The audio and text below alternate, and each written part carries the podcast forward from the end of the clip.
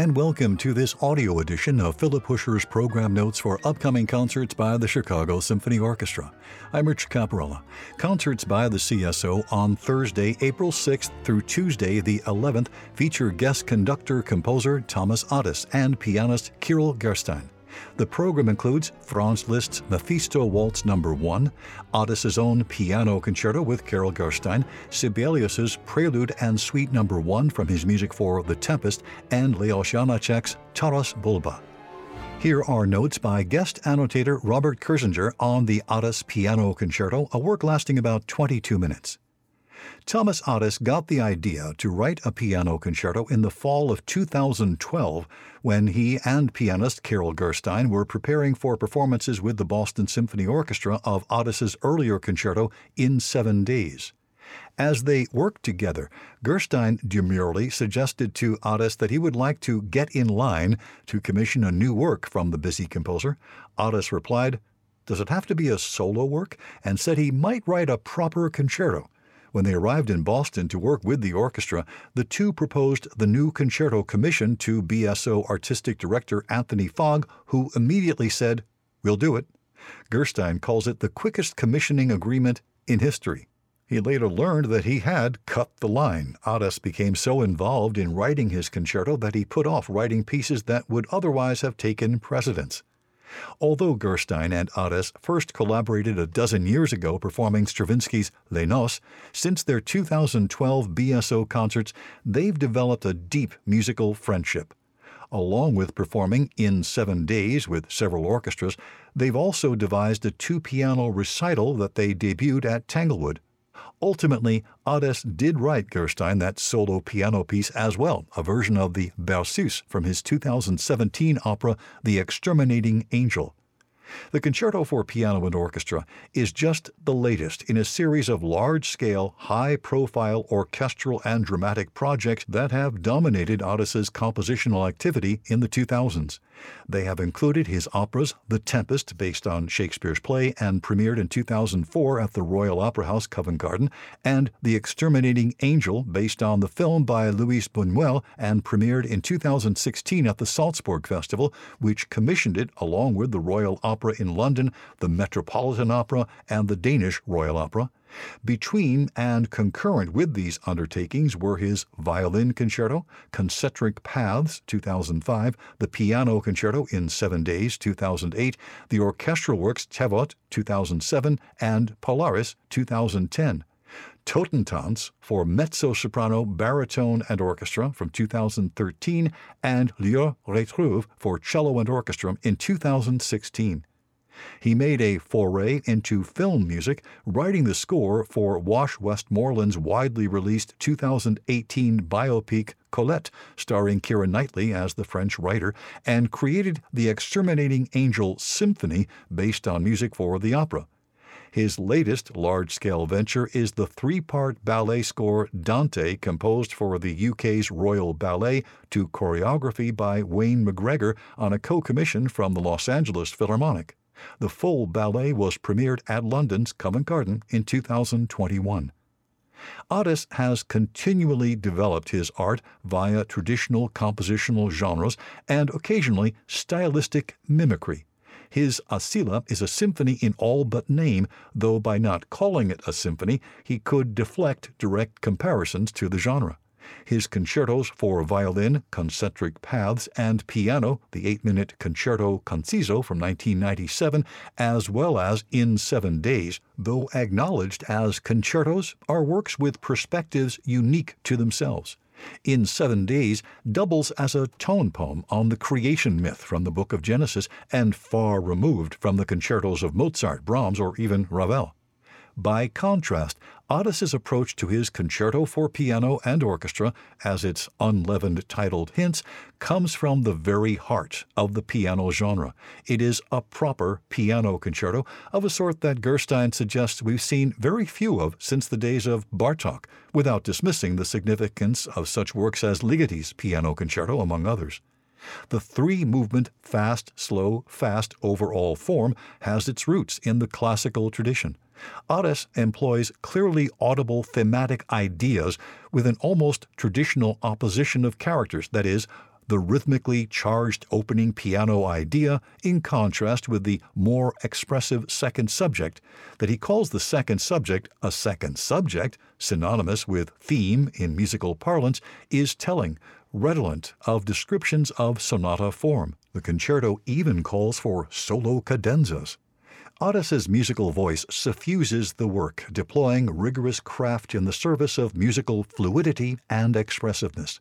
The flexibility of meter and rhythm is characteristic. The careful, unusual notation belies the push pull of the rhythm, a composed rubato typical of Adès's music.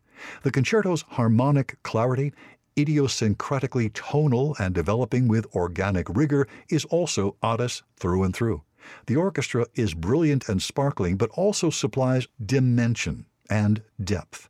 Its colors and harmonies often seem to have been catalyzed by the piano's moods and material.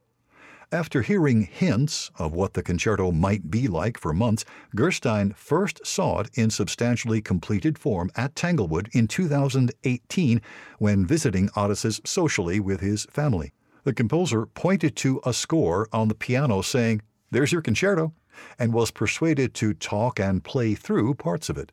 Since receiving the completed score, Gerstein said the process of learning it proceeded in a very 21st century way. He'd text or email Adès a flurry of questions, or record a snippet of video on his phone to ask about his approach to a particular passage.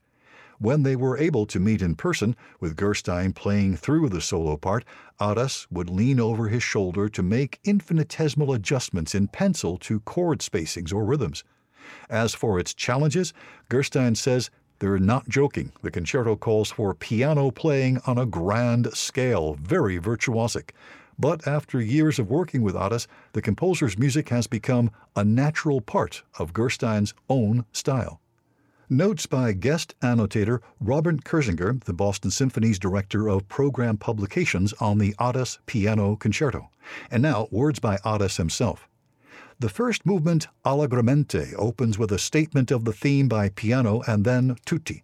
A march like bridge passage leads to the more expressive second subject, first played by the piano and then taken up by the orchestra.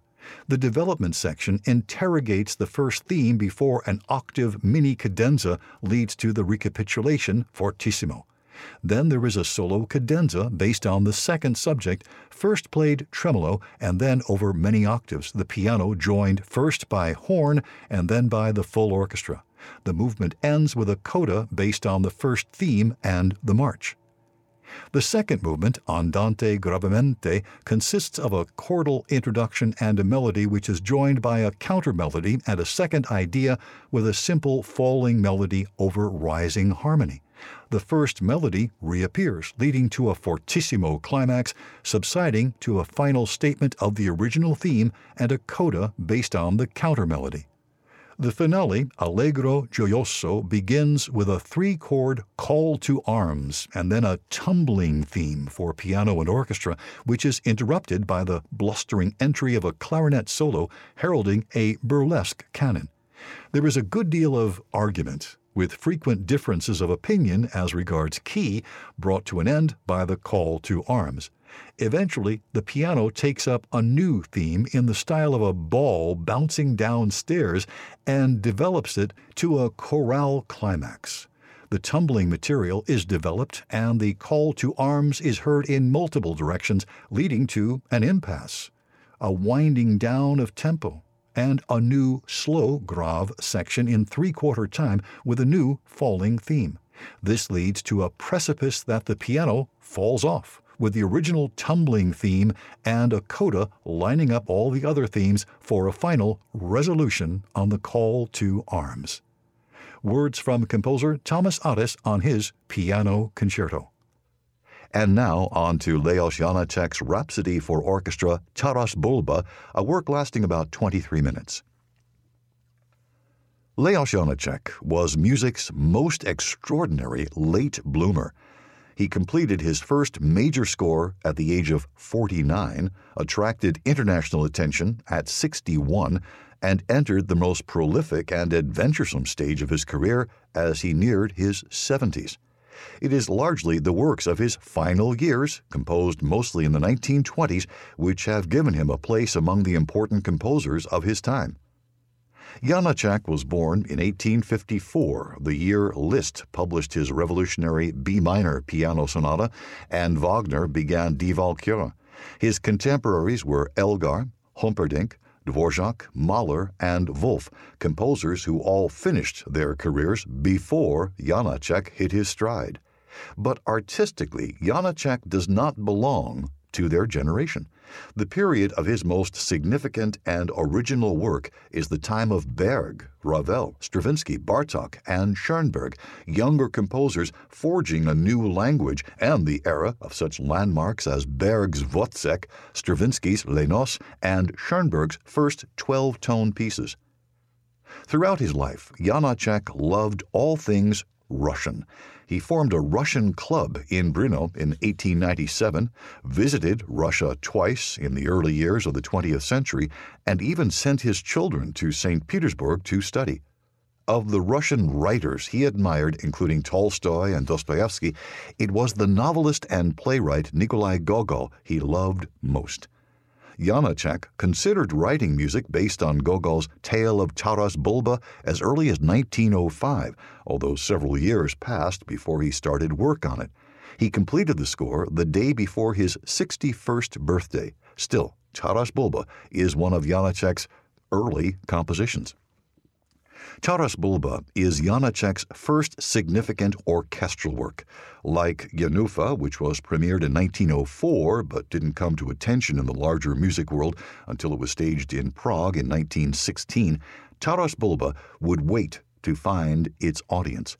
When it was finally performed for the first time in January 1924, Janacek left the hall as soon as the piece was over. The concert was billed as an early observance of his 70th birthday, and he didn't want to celebrate until the actual day arrived, and he failed to hear the enthusiastic crowd calling for him. The violent, bloody story of Taras Bulba is one of Gogol's most enduring and influential works. Ernest Hemingway called it one of the ten greatest books of all time, although Vladimir Nabokov, normally a Gogol admirer, likened it to rollicking yarns about lumberjacks. First published as a short story in 1835 and then reworked as a prose epic of a somewhat less than epical 150 pages seven years later, it tells the tale of Taras Bulba, an aging Cossack, and his two sons, and how all three meet their deaths. The word Cossack means adventurer. The story is set in 16th century Ukraine, which was then under the rule of Poland. Taras Bulba, a dyed in the wool Cossack, is a warrior for life, and he pushes his sons onto the battlefield as soon as they are out of school, only to watch them die. Janacek claimed that he was drawn to Taras Bulba because of his belief that in the whole world there are not fires or tortures strong enough to destroy the vitality of the Russian nation, paraphrasing Gogol's own lines. For the sake of these words, which fell into searing sparks and flames off the stake on which Taras Bulba, the famous hetman of the Cossacks, died, did I compose this rhapsody. Janacek picked three episodes from Gogol's tale, each dealing with a death. First, that of the sons, Andrei and Ostap, and then Taras Bulba himself. The death of Andrei depicts the tragedy of Taras's first son, who falls in love with a Polish noblewoman and becomes a traitor. The father confronts his son, renounces him, and shoots him. What a Cossack he could have been, he says, and now he's finished dead ignominiously like a dog. Music of romance and battle merge in the abrupt, discontinuous, epigrammatic style that is quintessential Janacek. His idiosyncratic language, with its pungent harmonies and speech like rhythms, is highly indebted to the study of Moravian folk music he undertook more than a decade before the famous field work done by Bartok and Kodály. In Taras Bulba, Janacek learned how music can explore conflicting emotions and states of mind. Janacek's music perfectly matches Gogol's words, as for example, when he writes of the day Taras and his sons ride off to fight, the sons holding back tears, quote, out of respect for their father, who was perturbed himself, although he struggled not to show it. It was a gray day. The green steppes glittered brightly. Birds chattered discordantly. In the death of Ostap, the second son is taken prisoner by the Poles and transported to Warsaw, where he is tortured and finally executed as his father watches from the crowd.